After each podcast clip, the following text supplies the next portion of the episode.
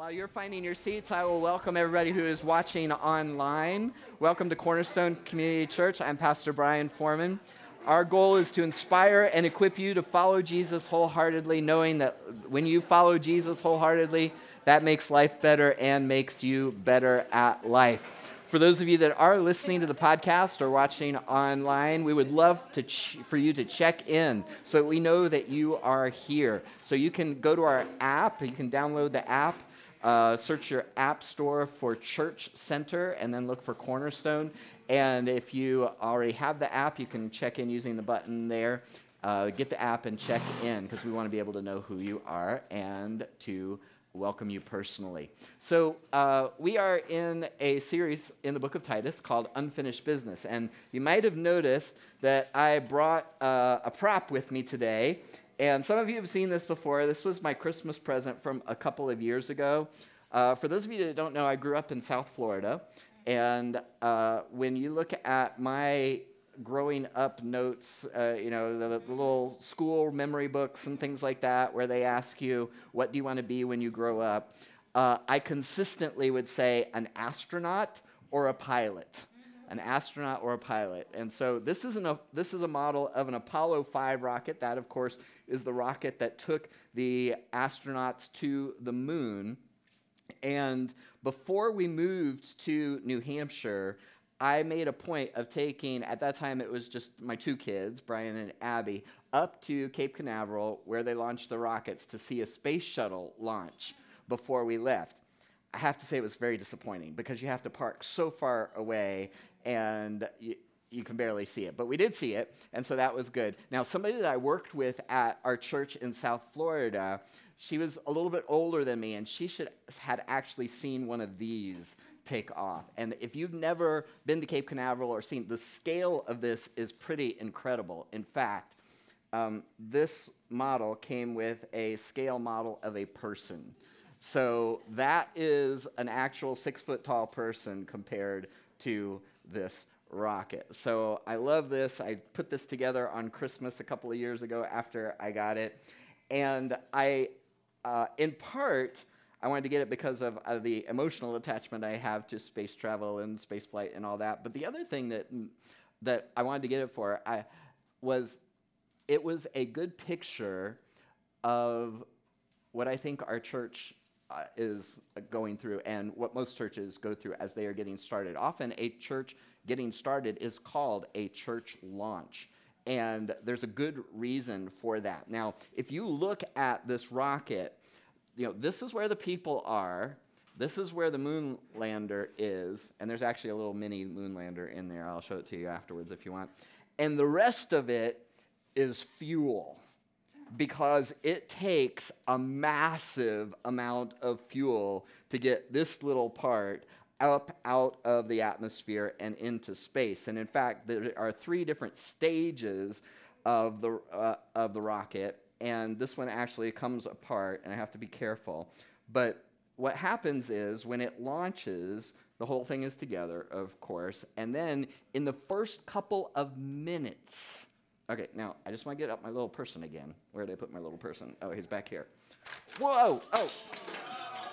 That wasn't supposed to happen. It's okay though, watch.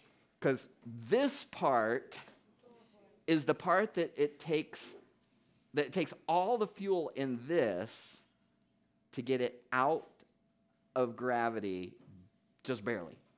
Okay, so in the first couple of minutes, all of this fuel is used up. And then, oh man, that was bad. oh boy. Okay. Is that what happened to that Uh, no, no, actually, all of these were okay. Um, so let's just put this aside for now because we'll focus on this part. All right. First couple of minutes, all of the fuel in here is used up. It's not even out of the atmosphere yet. And then it breaks apart, but actually stays together, you know, not like I just did. And, uh, and the rest of it drifts for just a couple of seconds, and then it ignites the second stage, and that's what actually gets it up to where it can be in orbit and prepare to go to the moon. the reason that it's such a good analogy of getting a church started is it takes so much energy to get it started. I mean, once there are lots of churches around that have been going for 100 years or more, it does, eh, you know, they're, they're orbiting. It's just taking a little bit of energy and a little bit of adjustment every now and again. But to actually get a church launched takes a huge amount of energy. And we've spent the last 20 years, now 20 years sounds like a long time, but this church was built 130 years ago the congregation existed before that. That's not uncommon for New England, and we live in the new world. So we're a baby church, right? Uh, but it takes so much energy. And then there's a little bit of a pause, and then the second stage ignites. I feel like that's a good analogy, perhaps, of where we are right now we've, we've expended a lot of energy to get where we are. There's been a little bit of a pause, there's been a huge disruption in the life of every church over the last couple of years. And now it's time to ignite the second stage.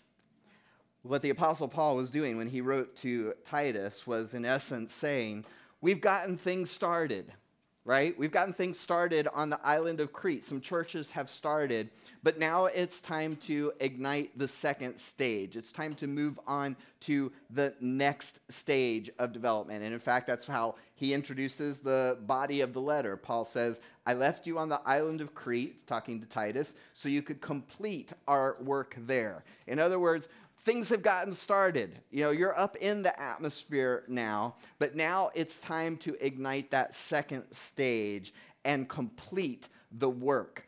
Now, for the apostle Paul and Titus on the island of Crete, they, uh, you could sum up the job that Paul gives Titus in the book of Titus with five words. And I'm going to give those five words to you. You can put them down in your growth guide the message of the book of Titus in five words is this we want to make sure that our deeds, that's the first word, deeds, line up with our creed.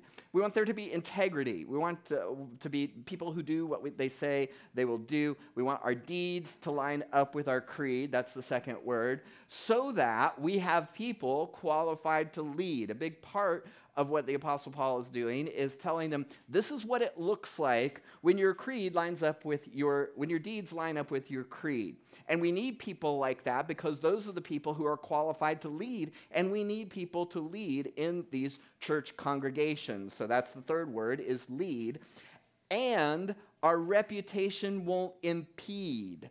See, if our creed and our deeds are out of line, then our reputation is going to impede our progress. We're not going to be able to do the things that we need to do because there isn't integrity. So he wants them to have their deeds line up with their creed so that people are qualified to lead, their reputation won't impede as we meet urgent needs. And that's the fifth word is needs. So that is the entire message of the book of Titus in five words. Now, um,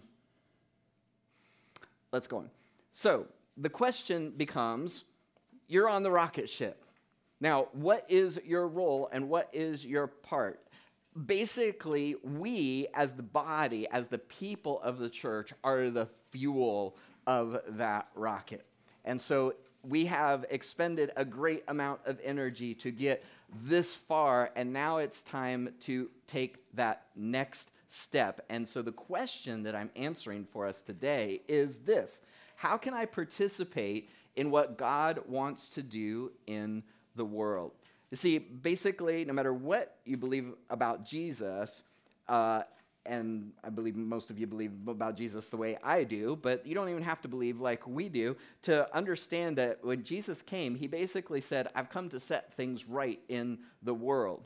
And so he would go around and he would heal and he would teach. He would basically meet needs. And then he went to the cross, died on the cross for our sins so that we could be forgiven for our past, but also have new life, that he would write a new script for our life going forward. And a huge part of that script is to do the things that Jesus did when he was on the earth. And very often, what he did is he would go around and basically meet needs, right? I mean, there in uh, that time, there weren't hospitals, there weren't doctors, there wasn't healthcare like we think of it. So, the, one of the biggest needs in his uh, in his community and the people he was among was for healing. He would heal people. They needed to know about God, so he would teach people. He uh, would go to a wedding and they ran out of wine. And so they needed wine. So he turned the water into wine. He was constantly going into situations not with a what can I get out of it or what can you do for me mindset, but what can I do to help? How can I help? How, what needs are that I can meet? And then he left, returned to heaven, and said, Okay, you guys are it now. You are my body. You are the physical presence of Jesus in the world today. So, what do you think we should be doing? We should be meeting needs. And that's what Jesus did, and that's what he uh, asked us to do. So, God is still setting things right in the world. He has done so ultimately in Jesus, and we are the instruments of that setting right. We are the ones who bear the message of the gospel, showing how people can be reconciled to God through Jesus Christ. And we also are the hands and feet of Jesus to the world meeting needs. So today, I'm going to try to, as much as possible, with the greatest amount of clarity, des- uh, describe what it means to be a part of a church congregation, and in particular, our church congregation.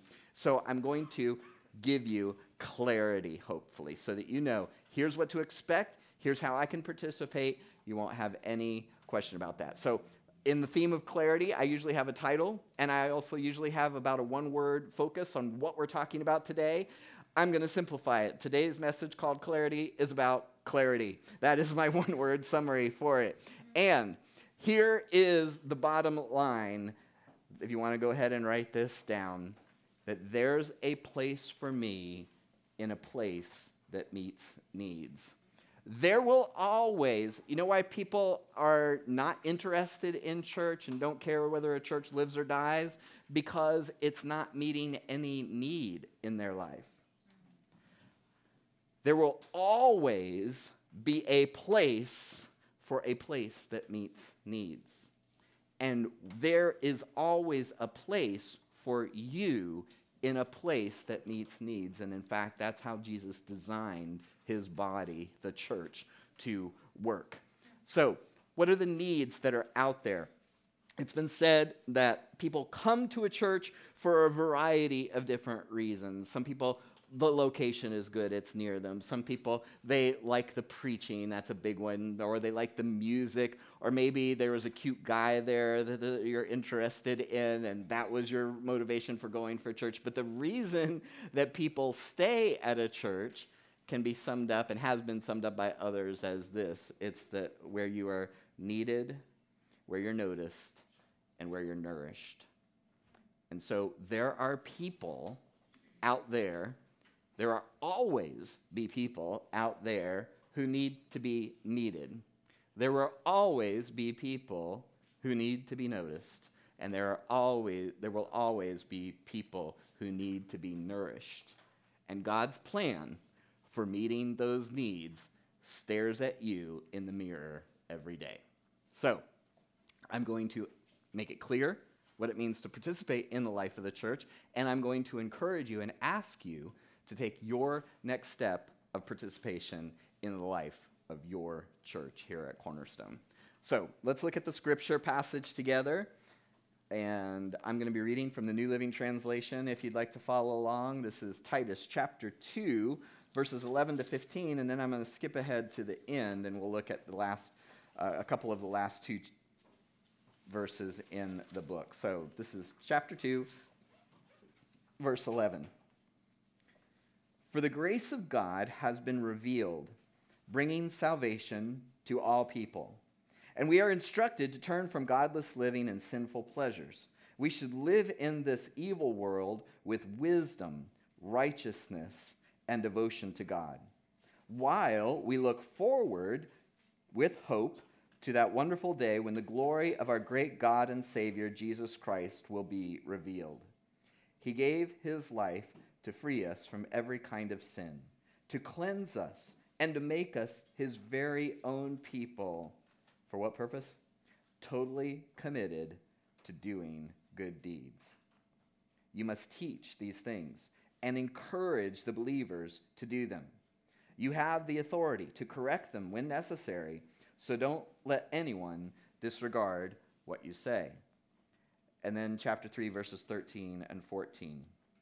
Do everything you can to help Zenas the lawyer and Apollos with their trip.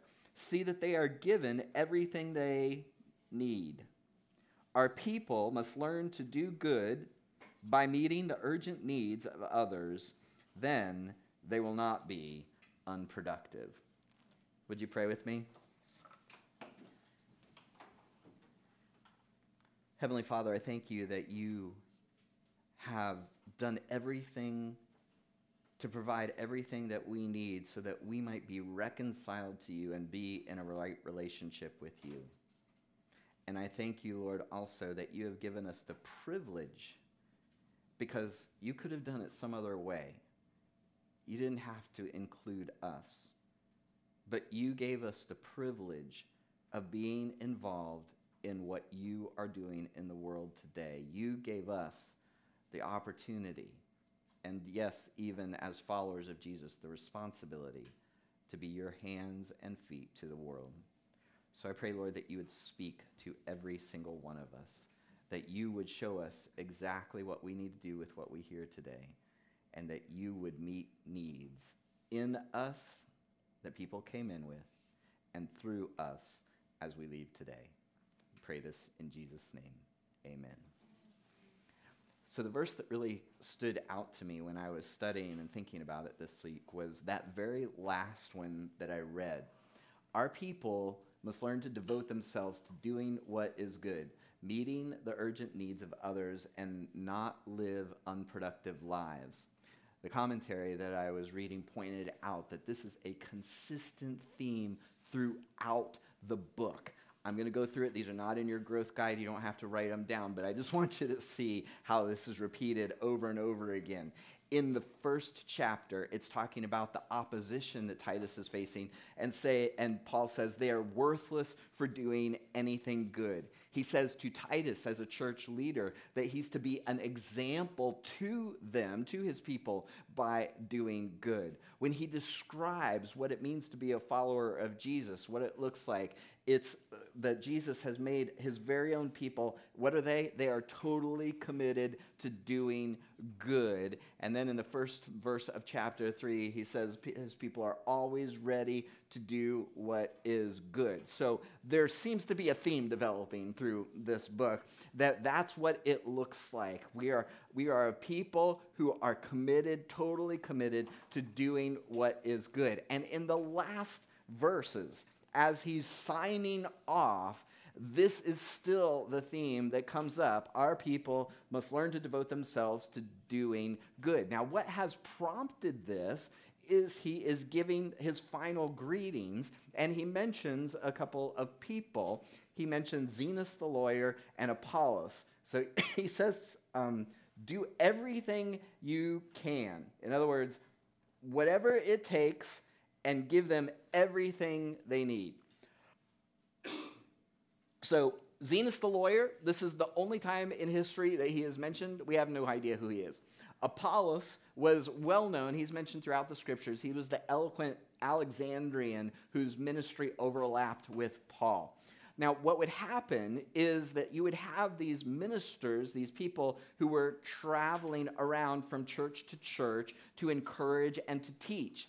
And so it was important because they didn't have Holiday Inns and Hampton Inns. They needed places to stay and they needed providing for. So it was important for the church to show hospitality and to welcome them in so that they could continue their mission and send them on their way with what they needed. And so Paul is thinking about these two people that are probably the ones who took the letter to Crete, to Titus, and he says, I want you to make sure that you meet their needs. That you put them up, that you feed them well, that you send them on their way with everything that they need. Do everything you can, leverage everything that God has placed in your hands for the benefit of others. Give them everything that they need. And for Paul, I, I picture it this way. He's like, This is the need. Just want to remind you of this. But this just again reminds me, Paul is, saying, of this is what we're supposed to be doing. We're supposed to be de- totally devoted to doing what is good. And what's the next phrase that he uses? Meeting the urgent needs of others. So, what does it mean to be totally devoted to doing good, to just do the things that God has planned? It's you just have your eyes open to the needs around you and you do what you can to meet those needs. So, in the church, there's a place for you. There's a place for me because we are a place that is going to be meeting needs. So, firstly, what is the need? People need to understand that they are needed. There will always be people who need to be needed. Now, I'm not talking about people who are needy.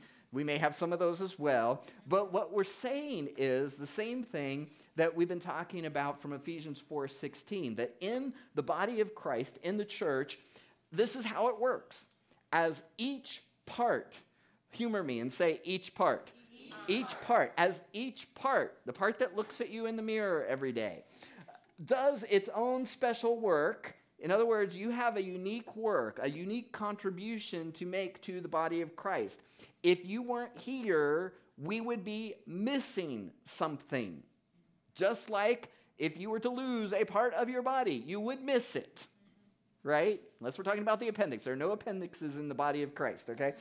As each part does its own special work, it helps the other parts so that the whole body is healthy and growing and full of love. I want you to know that God has placed you sovereignly in his body in just the place that he wants you to be, and that you have a part to play in the body, and it's needed and necessary. That's why I have been and will continue to encourage you to find a place of service. Because if you are not in a place of service, part of our body is missing. And if you are not serving in some way, part of our body is not working. And it's important for you to know that you are needed on site, online. There are ways that people can serve. We need you to be finding that place to serve. And I want you to know that you are needed. We need you. Here's the way it was described in Titus in verse 14 of chapter 2. Talking about Jesus, he gave his life to free us from every kind of sin, to cleanse us, and to make his, his very own people. He's describing what happens in the gospel when a person says yes to Jesus. And then he describes what it looks like after you say yes to Jesus. And this was a verse that we referenced earlier totally committed to doing good deeds. So, part of what it means to be the part of the body is to recognize that you are needed and we need you to play your part. Now, last week I introduced this little chart, and it's in your growth guide again today. I've filled in parts of it to help you to see the connection between last week when we talked about the groups and the different focuses that they have, and what we're talking about when we're talking about participating in the life of the church. Now, earlier, we said that a great church has a great commitment to the Great Commission and the Great Commandment. The Great Commandment is, of course, to love God and to love your neighbor as yourself. So, love God and love others. The Great Commission is to make disciples. Go and make disciples, baptizing them in the name of the Father, the Son, and the Holy Spirit. That's getting people started on the journey, crossing the line of faith and then teaching them to obey everything I've commanded you, Jesus said. That's discipleship, that's continuing to grow. Now, I put in your growth guide, it won't be on the screen, the group types that we have here at Cornerstone so that you could see how they fit into that framework. But this, I'm going to fill out with what it means to fully participate in the life of the church. And it starts with serving when you are a part of Cornerstone, the instant that you decide that this is your home church, your next step is to find a place to contribute, to find a place of service. And we're also talking about what it means to be a participating member. At Cornerstone, as I mentioned earlier, but I'll mention for the benefit of the message, membership at Cornerstone is defined by participation. So, when you are participating in the life of the church, you will be affirmed as a member of the church. So, the first part is that we serve with our team monthly. We serve with our team monthly. At least once a month, you're doing something where you're volunteering or contributing in the life of the church. Now, if you're looking for a place that you can find in the groups, that's online, it's in the app. If you go to down at the bottom of the page of the app, you'll see where it says groups. And then, as you saw last week, and so I won't spend a lot of time on that, there are all kinds of places of service. You join that group to express interest, and then we plug you in and help you find a place of service. The orange colored groups are groups that are, are unique to our church, they're a part of our congregation. The purple groups are partnerships that we have with with other organizations outside of the church. So, you need to know that you are needed. Young, old, new to the faith, old to the faith, whatever the case may be, there is a place for you, and you need to know that you are needed. So, there's a place for you in a place that meets needs. You need to be needed, you need to know that you are needed, and you need to be noticed.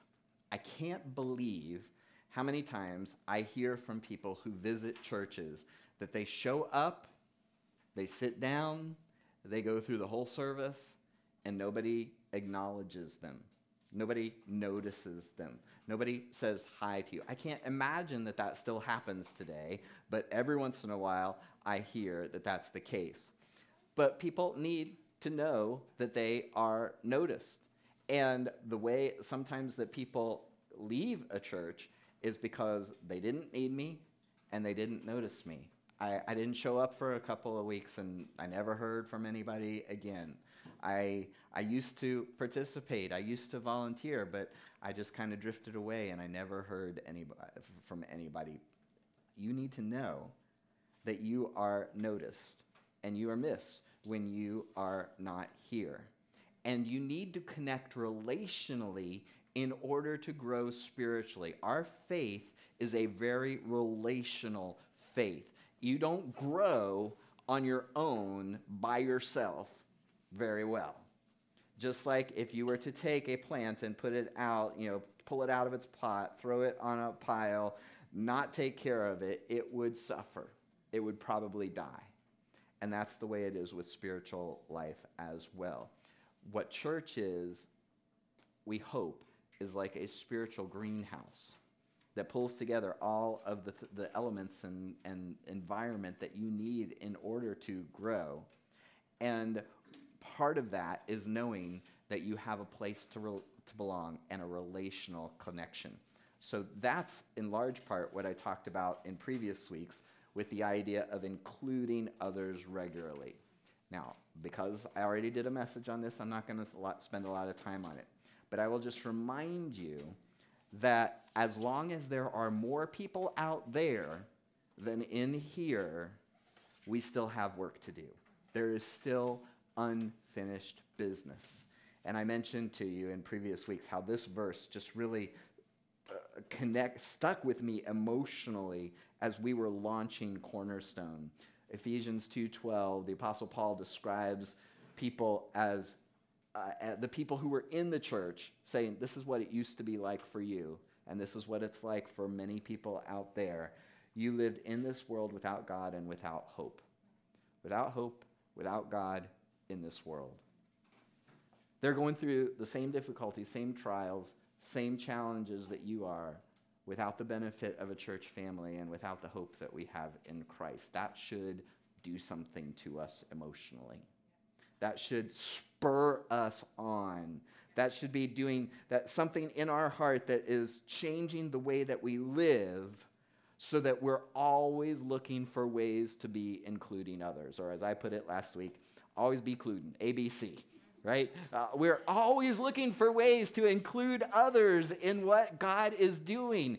And if we are getting together for a fellowship, if we're serving in some way, if we're going to church on Sunday morning, invite invest, include others in what you are doing. Now, another verse that has really stuck with me, as I've told you many times, is that, this idea from 1 Peter chapter 5 that we're to shepherd the flock of God among you to take care. And I've, again, talked about this in previous messages how that's leading and caring, and how studying Psalm 23 over the summer just reinforced to me the idea that we need to care well for the people that we have. And so that's why this next step of participation is this to connect in a group immediately. Now, here's how I'm going to illustrate that. Got more Legos. This time it's going to be easy because I can put them together rather than try to keep them together. Uh, all right, so let's say this is your pastor, okay, and a Lego has a certain number of connections. And you have to connect relationally in order to grow spiritually. It's important for, for you to have that kind of connection, relational connection with your church. So you show up at church and you're going to connect, and your pastor is going to care for you. He's going to check up on you. He said, when you miss, when you don't show up on Sunday, he's going to find out where you were. He's going to ask how he can be praying for you, all those kinds of things. So you have a point of connection. And then another person comes to the church. Oh, this is a couple. Uh, and so they connect to the church. And so we got that. Here's a, a, okay, here's a, here's a family. So they're connecting to the church, and that's good. And another single person comes along, and that's good. So, so far, so good. Each of these people have a point of connection. And then, uh oh, homeschooling family. They're, they're showing up now, and they need to connect to the church. And there's, there's a couple of spots, but they, they really can't connect very well. And so then there's another family that shows up, and I don't know, maybe you can try to connect. Uh, uh, he, he can't give as good a service here because they're on the, the bottom there.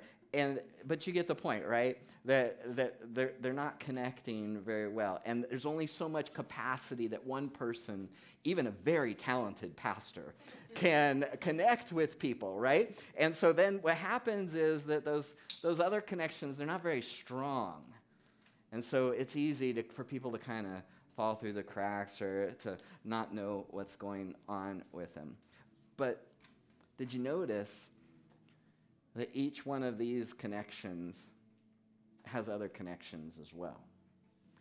The body of Christ, as we've been describing it, is, was never designed to be one super talented, extra special person who will take care of the spiritual needs of everybody. That church has about eight people on it, right?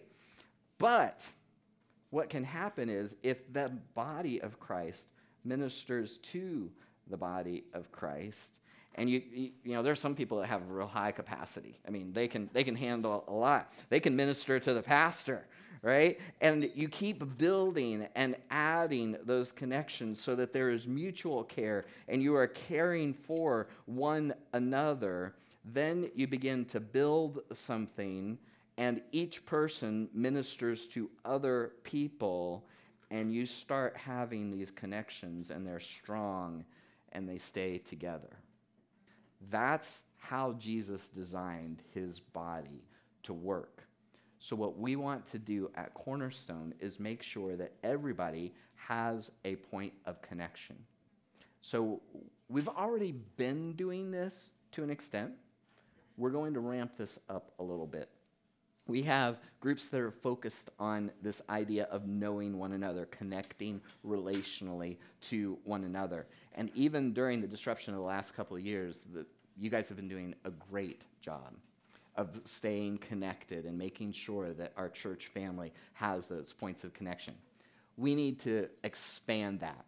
In the churches that Sue Ellen and I grew up in, they would have a board of deacons, and when you became a part of the church, you were assigned a particular deacon. And that was your point of connection. And so you made sure that they knew what was going on with you. If you needed visiting in the hospital, if there was some need, if there was a prayer request, you always knew exactly who you needed to connect with in order to connect with the church. Our life groups serve that same purpose. We need to emphasize that and expand that. And so, in that group, in those group listings that I've already been talking about, you will see groups that have this aqua kind of color to them. And there's a new one that's called new. If you don't have that point of connection and you're a part of the church, we want to connect you. And by the way, back to the idea of service, we're going to need more people who will take responsibility for Uh, keeping track of people, connecting with people. Now, in the past, we've usually thought of life groups as meetings. I don't want you to think of them as meetings, I want you to think of them as ministry. People, you, you're probably going to have meetings, but you won't necessarily have to have a meeting in order to minister to and keep track of and stay connected relationally with the people. And that's what I'm going to ask you to do as a life group leader, as a pastor of your little group. Um, meeting together is important, but it's a tool. Look at this from Hebrews chapter 10, verse 24.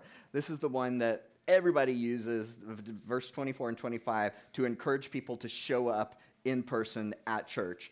I've done it before, I will continue to do so. But here's what I noticed when I was looking at this over the pandemic. The main thing, see, because it goes on to say, it says, let's consider how we spur one another on towards love and good deeds. Verse 25 says, not forsaking the assembling of yourselves together, as is the habit of some. Some of us have gotten in the habit of not being in the habit of church over the past couple of years. It's not, it's not healthy. It's not good. But notice the main thing is to spur one another on towards love and good deeds. That's ministry. Meeting together is a tool that helps us accomplish that. But the main idea of this verse and the main idea of these life groups is to spur one another on toward love and good deeds. So, there's always a place for you. There's a place for me in this place because we are going to be meeting needs. You need to know that you're needed. And when you come to Cornerstone, you are going to be noticed. And we're going to do everything we can to structure things so that nobody falls through the cracks. And lastly, you need to be nourished. People show up, and remember the idea of shepherding you lead and you feed and you care. We were just talking about care, now we're talking about feeding. Usually, feeding is, an, is is a, is a metaphor for the teaching of the church. And so in the book of Titus, he says, I left you on the island of Crete so you could complete our work and appoint elders in each town as I instructed you. And in the last couple of weeks, we pointed out how elders, the modern equivalent in our setting, is pastors. So he's saying you need people who are going to lead, feed, care, and protect. That's the, that's the, the model of shepherding. And that, that feeding part is the nourishment part.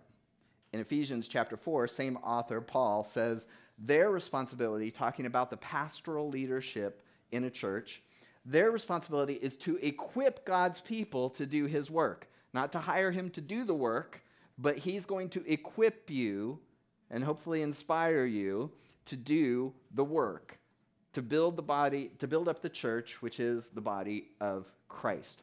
So, what do we do in order to see that happen?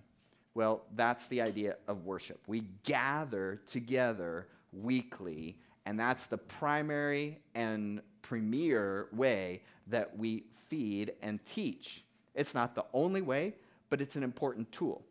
And what you have found, if you are honest with yourself, I believe, over the last couple of years, is that there's no substitute for gathering in person. You can watch online, and I hope you do if you don't have any other option. But it's something about being in the same room with your brothers and sisters in Christ. Now, the other part is you have to show up to serve in many cases. Do you know the number of people serving weekly has actually gone down a little bit over the past couple years because we hadn't had as many opportunities to get together and serve one another. You can participate in the life of the church, but if you're going to serve in the church, very often, your opportunity to do that is when we get together as a church. So, as a participant in the life of the church, you're going to worship together weekly. Now, there's a couple of other aspects to this. I'm going to fill this out, but the, those are the primary ones. We worship together weekly. That's how people usually start out. As this becomes your church, you're going to serve with your team monthly. You're always looking for ways to include others, and we make sure that we include others by setting up these groups so that you connect. And I hope that if this is your church, you will connect in a group immediately. Go there, find that group, connect with that group. Uh, the other way that we serve, leveraging what God has placed in our hands for the benefit of others, is to give consistently. I'm just going to say thank you once again because over the past couple of years, we still have not taken up an offering in person since March of 2020, and you have continued to give faithfully and consistently and fund the church. But that is an important part of what it means to be participants in the church. Imagine if you were being invited to start to be a part of a startup business. What are they looking for? They're looking for your time, talent, and treasure, right? They need people who have certain skills, they need people who are willing to work, and they need investors. What if somebody came to you and said, I want you to be a part of this business I'm starting up? And you said, Great, I would love to do that. I'll make all the decisions. I'll uh, make up business cards for myself. And they're like, Great. So, what are you going to? No, I'm not going to give you any money. I'm not going to work in this business. I'm not going to do anything. I just want to be, that would be silly, right? Okay, in the same way, if you are a participant in the life of the church, you're obviously going to be investing. You're going to be leveraging what God has given you for the benefit of your church family. So it means giving consistently. For participating members, that means giving a tithe. A tithe is just a biblical word for 10%. Why 10%? It's a biblical precedent. It's not a law, it's not a heaven or hell thing. But when you give at that level, you are showing uh, your commitment to the church. You are honoring God with your resources. You're following the biblical precedent. And also, it's a significant enough amount that it forces you to be a good steward with the other 90%. And you find in my experience and in the experience of many people sitting around you, that your 90% will go farther because you become a better steward or manager of the rest of your resources. Now, I hope uh, that might be a step too far for some of you right now. I encourage you to do it because I think you'll find that it'll be a great experience. But everybody who's a part of the church should be giving something. There's no substitute for that. So we give consistently. And that, again, is as much for your benefit as for the benefit of the church. Uh, so you can do that on the app and in the other ways. Now, the last thing loving God, making spiritual progress. Every week, I encourage you to say yes to Jesus. Now, most of the time, I'm doing that in the context of getting started on this journey of faith. Uh, to say yes to Jesus for the first time, yes to his forgiveness, that what you want, what he did on the cross to count for you, for your sins to be forgiven, your guilt to be washed away, and for you to have a new start, to walk with Jesus from that point on going forward, that he is the Lord, he's the master, he's the boss, he's the one that gets to call the shots. But in the scriptures, I think it's again the apostle, or Paul, maybe it's John, says, uh, we continue uh, continue in Christ in the same way that you got started in Christ. Saying yes to Jesus is not just something that you do once and you're done. It is what we do as followers of Jesus on a daily basis, isn't it? We say yes to Jesus. We have open hands before him, and what he calls us to do, what he challenges us to do, the way he directs and leads us by his Holy Spirit, we are going to say yes. So I, we encourage you to say yes but we also encourage you to continue to say yes. Here's how it's said in one of the other pastoral epistles He, God, wants not only us, but everyone saved, everyone to know the truth that we have learned. And I'll encourage you to take a minute and uh, maybe in your private devotion time to read this passage. It's in your growth guide as well. Kind of goes more in depth than that. But that is the heart of this aspect of it. In fact, in Titus, this is what it says He gave his life to free us from every kind of sin, to cleanse us, to make us his very own people, totally committed to doing good deeds. He gives his life, and we offer our life back to him as a living sacrifice in return. And so that's why I encourage everyone to do that And in your check in, if you're online, you'll see that that's an option there. If you're using the cards, you'll see that say yes is one of the things printed along the bottom. If you just circle that, you can, that's your way of indicating that I'm doing that for the very first time. I am saying yes to Jesus. And then what we do is we teach these things and we encourage the believers to do them. So, again, at the bottom of your card in the check, on, check in, there are all of these different steps of participation in the life of your church. And the challenge is to take your next step. This is what it looks like to be a participant in the life of the church. It might seem like a lot, but you get a lot out of it. The amount that you put in is often the amount that you get out of something, right? And so if you put in just a little bit, you're not going to get much out. But if you are all in in following Jesus, this is how we've defined it. And we find that if you do these things, you will grow. And that's primarily why we encourage them. We know that if you participate in the life of the church, your life will be better because following Jesus makes life better and makes you better at life. So figure out your next step of participation. For some of you, you're already doing this. And that's why I put the membership covenant in there, because we want to affirm you as members because you're already doing this. Some of you, you just need to make it official. You're, you're, you're there, you're saying yes, you're a part of this church, you're contributing, but now you just need to go through and say, Yeah, I'm doing that. Yes, I'm committed to that. And you're doing that maybe for the first time you are ready to become a participating member. So I'd encourage you to do that. For others, you need to just take that one next step, whatever that is. Let me pray for you, and with the amen, we'll be released to our discussion groups. Heavenly Father, Lord, again, I thank you for giving us the privilege of participating in what you're doing. I thank you, Lord, that you speak to us and I pray, Lord, that you would show each one of us exactly what we need to do as our next step in the participation in the life of your body. I pray that you would make it clear to us, that you would encourage us, and that you would grant us the faith and courage to take that step. We thank you for what you are going to do because I believe that if you get a hold of this group of people, if we are committed to saying yes to you daily and investing in what you are doing, meeting needs, leveraging the things that you have placed in our hands for the benefit of the, those around us, meeting the needs that we encounter in our daily life, that we're going to have some amazing stories to tell and see you at work in amazing ways. I thank you for this. Pray this in Jesus' name. Amen.